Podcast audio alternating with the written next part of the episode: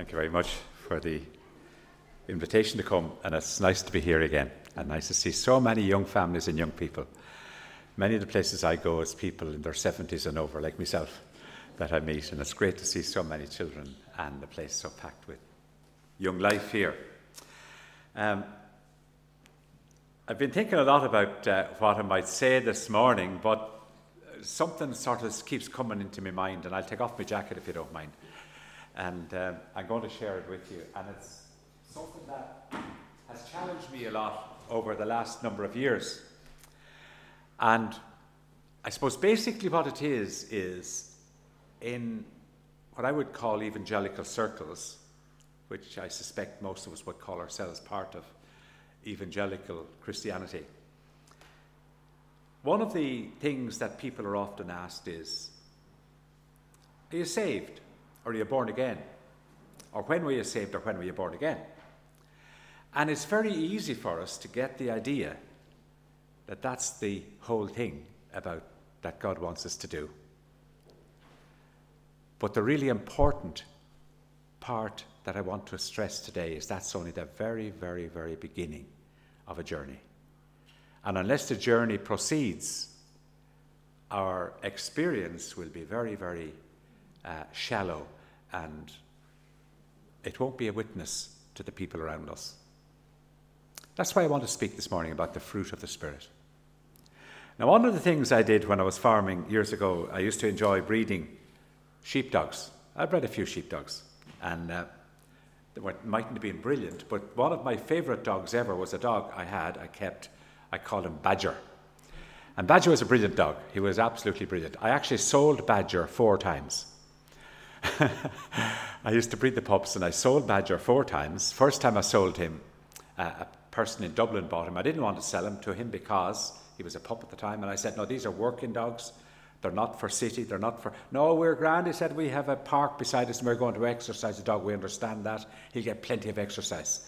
So this gentleman, he bought Badger from me when he was a pup when he was nine weeks old or so. And about six months later, he rang me because I said to him when he was taking the dog, I said, Look, please, please, if the dog gets too much for you, ring me and I'll take him back gladly. But six months later, he rang me and he said, I'm really sorry, but he said, uh, I bought the pup from you and I'm going to have to ask if you'll find a home for him. And then he told me the whole story. They had a little child, he was a seven year old boy, and he was a bit retarded in certain ways, and the doctor recommended that they'd get a little pup for him and it would pull him out of himself and give him something to occupy his time. But he said the dog has gone too boisterous. He said, for example, he came in yesterday, he pulled the trousers off him, off the little fella. He said he's, he's beautiful and they love him and the little fella will be distraught to be without him, but he's gone too hardy for him. So I took back the dog and was delighted. And he was a big dog, six months old, with absolutely no manners whatever. I took him out to a field of sheep just to see what he was like and I couldn't get him back. If I had a shotgun, I would have shot him. Uh, but eventually, I got to start training him, and he was brilliant. He turned out to be a brilliant dog. And uh, I had another litter of pups, and I'd sold the litter of pups, but I made a mistake. I sold one too many.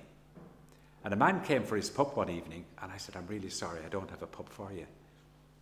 So uh, that was all right. I said, I want to show you something, though. And I took Badger out in the field and I had sheep in a particular field, and I stood at the gate and I sent the dog all around the sheep and made him lie down at one side of the field and brought him up again and rounded up the sheep and did anything he wanted, wanted him to do.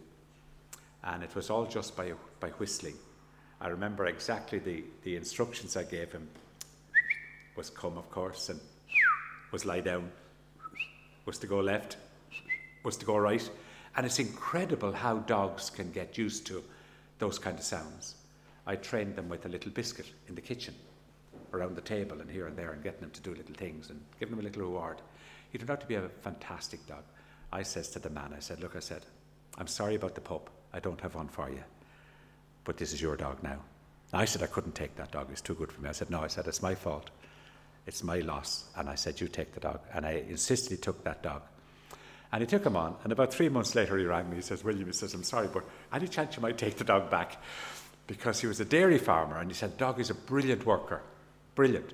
He said, did everything I want, but he won't let the milkman take the milk. He, he, won't let anybody come into the yard. He said he guards everything around the place and the milkman's afraid of him.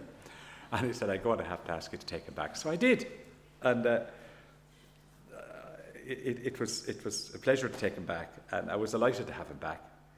And my own milkman at the time always asked me if I'd sell the dog to him because he liked him. He was a trainer himself. Now, I wasn't a dog trainer really, I just trained one or two at home, but this lad was a real dog trainer. He always wanted him. And uh, I said, no, I'm not, uh, I'm not selling him again. But uh, I was, after getting him back from that gentleman, I was uh, driving one day in the Land Rover and I had a fellow with me and I stopped at a shop in Athy to get something. My wife wanted something in the shop. And I ran into the shop and had the window open and he always sat in the driver's seat when I got out and he put his paws up on the steering wheel and he guarded everything. It was like this. But for some unknown reason, when he saw me going into the shop, he jumped through the window and a car hit him on the street. It was awful. The, the chap that was with me ran into me. He said, William, the dog has got hit on the road and uh, he's gone running off, barking, and I can't get him back. And we couldn't find Badger for a long time. And coming up near the weekend, uh, this was early in the week, and coming near the weekend, I was so upset. I went to the priest in the town and I went to the ministers in Athy and I said, Would you announce this on Sunday morning at your services and at Mass? And uh, if anyone has the dog, I'd be delighted to have him back. So these two, I got a phone call, and he was out two or three miles from Athy, and uh, two ladies lived in the house, and they said he's there, and come and collect him. He wasn't injured, he was grand. And I remember stopping at the gate, and he was lying on the doorstep of the house. I still remember it absolutely the way it happened. It's a visual never leave my mind. When he saw me at the gate, he just jumped and he ran into the garden and he jumped and jumped in circles around the garden, just danced around jumping in circles. He was so excited. And I brought him home and I said, Badger, I'm never going to sell you again, ever. But then, of course, I went into ministry and I had to do something with Badger. So I gave him as a gift to my milkman. And he took him off. And about three weeks later, he rang me. William, he says, I can't find Badger, he's gone. But he said, he'll recognize your whistle if you come. And I went, and we never found Badger. So we're not sure if he was stolen or what happened to him. But I introduced what I'm going to say with that because I learned some of the secrets of life from animals. And one of the things about Badger was Badger was a very, very, very badly behaved dog until I got him home. And it was only when I spent time with him, and it was only when he learned that I was there to help him and to control him, that he actually clued in and he tuned in to my instructions, and he tried his very best to please me ever after. It's not just a matter of starting a journey and forgetting the instructions. The responsibility we have as Christians is to listen, to listen carefully to the instructions that Jesus has left us in His Word. Go and read a few verses from Galatians chapter 5.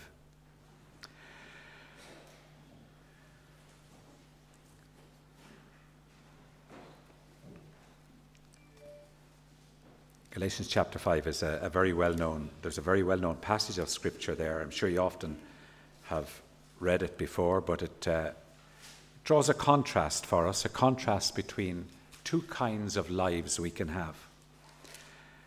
And sometimes I think when people read this chapter, we, we apply it to other people, and we sometimes don't apply it to ourselves. We apply it to people who are, for the want of a better word, outside the pale but it speaks very strongly, I believe, to those who are in Christ, even. And it speaks to me. Every time I read it, it speaks to me. But Galatians chapter 5, and we're reading from, we'll go on down the chapter a bit. We'll read from verse 16. So I say, live by the Spirit, and you will not desire the desi- you will not gratify the desires of the sinful nature. For the sinful nature desires what's contrary to the Spirit, and the Spirit what is contrary to the sinful nature. They're in conflict with each other, so that you do not do what you want. But if you're led by the Spirit, you're not under the law. The acts of the sinful nature are obvious sexual immorality, impurity and debauchery, idolatry and witchcraft, hatred, discord, jealousy, fits of rage, selfish ambition dissensions, factions, envy, drunkenness, orgies, and the like. I warn you, as I did before, that those who live like this will not inherit the kingdom of God. But the fruit of the Spirit is love, joy, peace, patience, kindness, goodness, faithfulness, gentleness, and self control. Against such there is no law. And those who belong to Christ belong to Christ Jesus, have crucified the sinful nature with his passions and desires. Since we live by the Spirit, let us keep in step with the Spirit. Let us not become conceited, provoking, and envying each other. It's a great contrast here. And as I said in the little introduction, oftentimes we judge people by how they can make their confession. I trusted the Lord on such a day at such a time. I came to faith at such a meeting or at such a, a, a gathering. Or a, I, I, I'm a believer for 50 years or whatever. People often, and it often stops there. But you know, when they ask Jesus, how can we know them? How do you know if somebody is living in the Spirit? It's very easy for a person to answer, yeah, such a thing happened. I had an experience 20 years ago or five years ago or whatever. But Jesus didn't say that. Jesus didn't ask them what religion they were, because there was no different system then. He didn't even ask them, were they religious people who went to the temple and went to the synagogue and all the rest of it. But he just said to them, It's by their fruit you'll know them, by their fruit. And, folk, if you think of that seriously, that's an amazing challenge. If we went around today and if we were wondering about somebody's spiritual welfare, instead of asking them, Have you, uh, sure, you sure you've been born again? If we said to them, instead, uh, How much is God's Holy Spirit seen through your life? How much are you displaying the fruit of the Spirit through your life every day? Because that's what Jesus said is the litmus test for those who claim to follow him. So, what are those? What is he talking about? The fruit of the And it's interesting, not the gifts of the Spirit. The gifts of the Spirit, if we read them in 1 Corinthians, we read about the way they're given to different people, different gifts. This here, the fruit of the Spirit, seems to come as a package, as our inheritance right when we follow Jesus and when we open our lives completely to Him. And like the dog, when we listen to his instruction, and it's impossible, impossible for us to grow in the Spirit unless we take time, unless we spend time with our Master.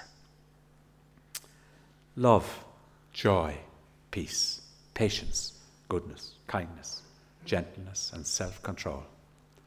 That's what the Apostle says the fruit of the Spirit is. And as fruit of the Spirit, it's obvious that what he's saying is that if we have been grafted into the true vine, if we're a branch in that vine, that if we're sucking from the sap of the vine, that these uh, attributes come as evidence of that relationship we have with the vine. The fruit of the Spirit is love. What's love? I suppose we're limited in English, obviously, because our, our language is very limited compared to something like Latin or Greek or whatever else. But if you look at the word love and see it printed on a tabloid newspaper on page three, well, you know the kind of love it's talking about. On the other hand, if you see a big sign love when you see a mother walking from a hospital with her newborn baby, it's a completely different kind of love. Uh, so, love in English, the word is we're limited in understanding. I think in Greek, if I remember properly, I'm not a Greek scholar at all, but if I remember properly, there are at least four words in Greek, and possibly five, that are translated in English as love. We would know agape and eros as the well, well known ones that, that are often talked about, but there are at least four, if not five. And we had a teacher one time, and he was explaining the difference between words to us. And he said, Well, this word, and he said one of the words, and he said this word is a kind of love that you apply, that, that's applied when you're talking about a family relationship love. your sister or, you know, a very close relationship in your family. And then he said the other word, and he said, This is the kind of love you're talking about when you're talking about your relationship with the other fellow's sister. So we all knew exactly what he meant, of course. A very different kind of meaning. But here in Galatians chapter 5, I think the word love is love in its totality, in its pure sense. The fruit of the Spirit is love. Love for who? Love for people. Love for God. Love for people, even who are almost unlovable. It doesn't have to be a romantic love, but it's a love that shows concern and shows our wanting them to enter into the best that God has for them and to reach their potential in every way. That's the kind of, I think, what the apostle is talking about when he says the fruit of the Spirit is love. Joy. Joy, peace. Somebody said joy is peace dancing and peace is joy resting. Sort of nice little, little definition. But uh, it's an amazing thing to see somebody coming from a position of not knowing peace to coming into a position where they actually have experienced the peace of God. That peace of God, the apostle says, is a peace which transcends human understanding. That's amazing. Beyond our understanding, what happens. I remember this came very real to me uh, many years ago when I was a, I was a curate in Carrickfergus in County Antrim for a few years. And the rector of the parish asked me to go and visit a, a, a gentleman who was very ill at home in his own house. And uh, this was regular stuff. We were visiting people all the time. But this particular man, he lived uh, between Carrick and, and, Belfast. So I went to see him, and uh, he was confined to his room, to his kitchen, or one room. He was able to get out of bed, but he was confined to a room for the rest of the day. He was a man at the time in his late 50s only. Um, and uh, he had a very serious uh, heart problem. A few years before that, they offered him a heart transplant, but he didn't accept it. And then he said he would have it now, but he said they said he was too old. In fact, he may have been in his early 60s. And they wouldn't give him one, but he, he couldn't even leave his room. He was so delicate and his heart was in such a state. But I built up a relationship with this man. We'll call him Bill, just for the want of a better word. And uh, Bill and myself became fairly well acquainted with each other. He wasn't a churchman at all. But eventually, in the course of time, conversation came around to faith and uh, did he know God's peace with him, etc., etc. And uh, he, he was very concerned. And one day in his little room, he made a commitment of his life to Jesus. And it was nice. And then I continued visiting and, and the weeks went by, and I had this strange feeling that there was some blockage there. There was something he didn't seem to have experienced the peace that I thought he, sh- he might experience, having made that decision to come to Christ.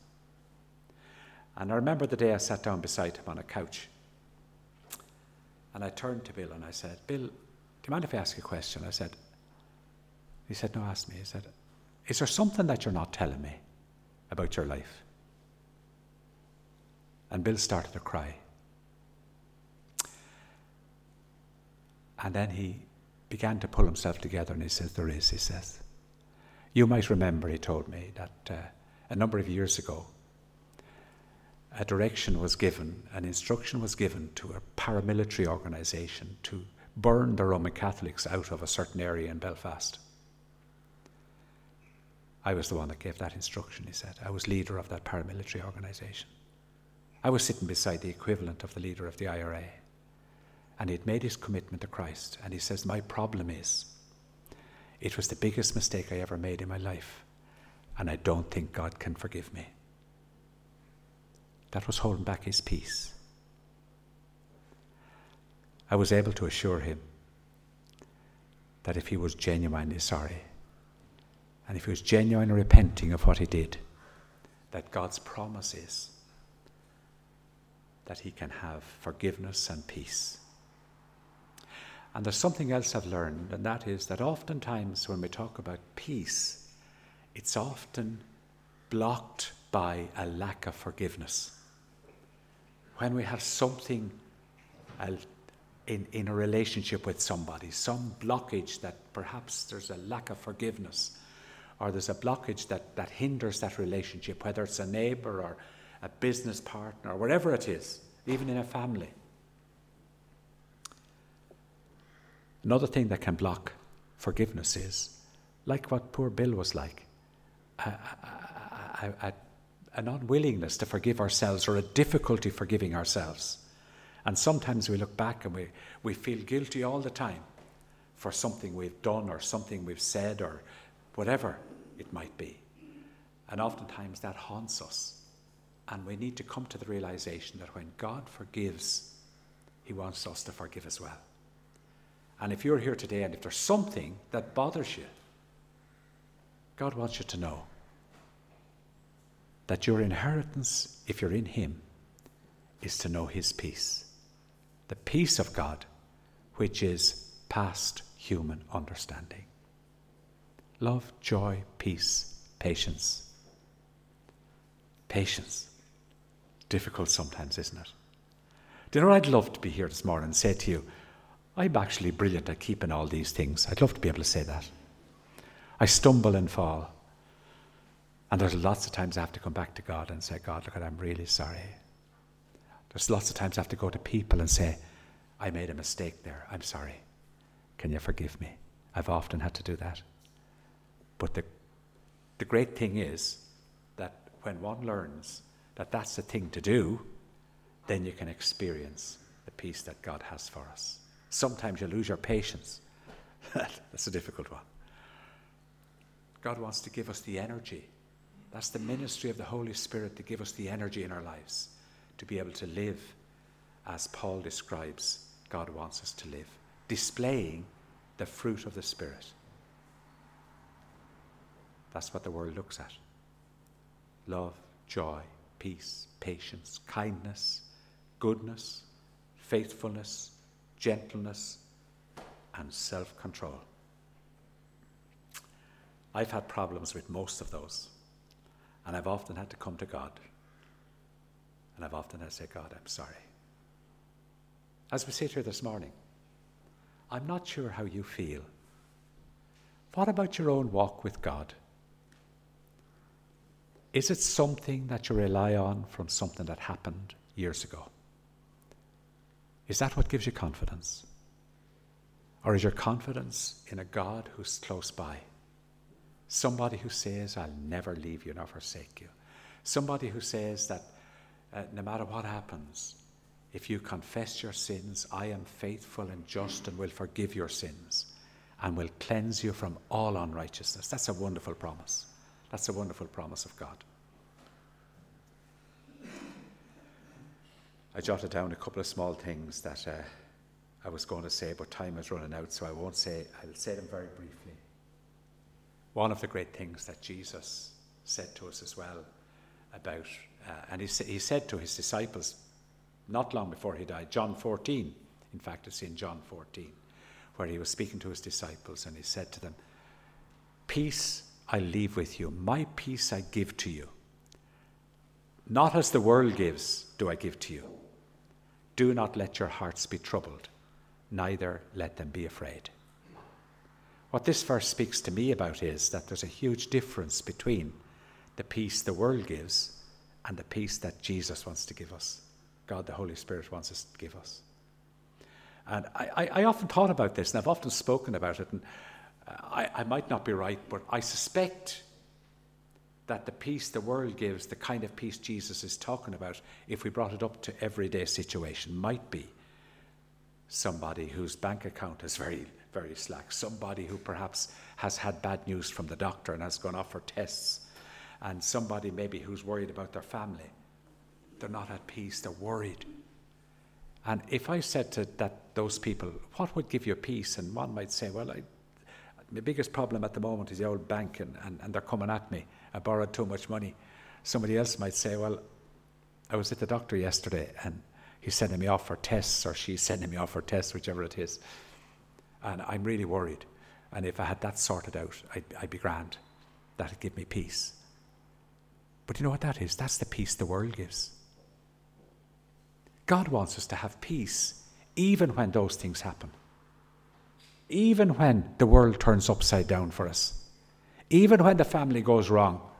Even when the bank account is nil or minus or whatever. When we don't see our way out. God wants us to have peace because I know that because he was speaking here to his disciples before he left.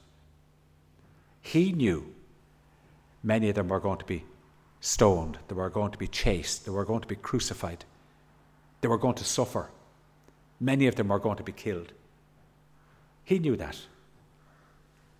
But he was saying to them, I want to give you peace, not as the world gives. Do not let your hearts be troubled, neither let them be afraid. There was a phrase I heard years ago which I didn't believe. I didn't actually think it was a good phrase. But the more I think about it, the more I think it probably is a good phrase. One of our teachers, when I was studying, told us this in college Become what you are. A theologian said that one time that God's call to his followers is to become what you are. And I thought, how can you become it if you're not there already? I mean, how can, if you are, why do you have to become it? But there's two aspects to this. In Christ, we have been redeemed. But we're not always walking in that freedom of that redemption that He's won for us. But what God wants us is to practice, practice believing, practice accepting His word, practice listening like the dog, practice knowing that He has that He knows best for us. And when we're willing to put His word first and take Him at His word, and know that even Romans 8 28, when it says, All things work together for the good of those who are in Christ Jesus, when we can let that sink in and become part of our very being, then when horrible things happen, we'll be able to trust God because He has a plan for us, even in the bad times. So, folk, that's all I want to say. I hope that God will help each one of us to grow, to continuously be growing, to continuously be learning. And when we stumble, to get up again. And when somebody else stumbles, to help the weak, because the Bible makes great provision for that. It doesn't say we're going to be perfect in this life at all. It tells us we're going to stumble and fall. And Paul says himself that he hasn't already attained, but he presses forward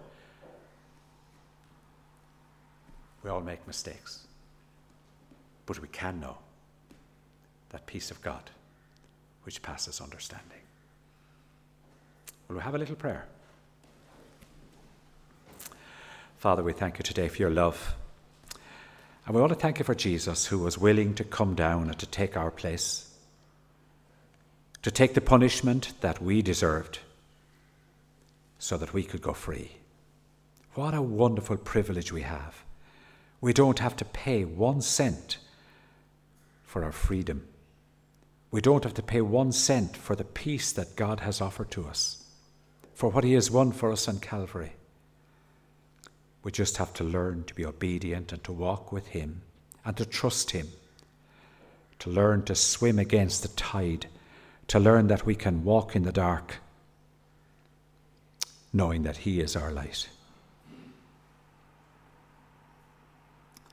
I think we'll just spend a moment in quietness as we consider our own relationship with God.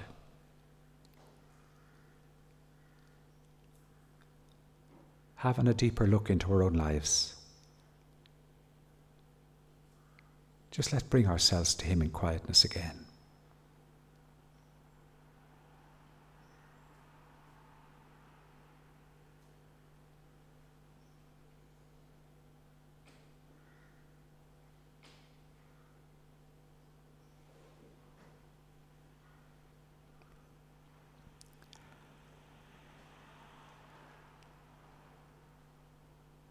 And God, we pray that as people look at us, that the signs of people who have been with Jesus will be seen through the way we live. Amen.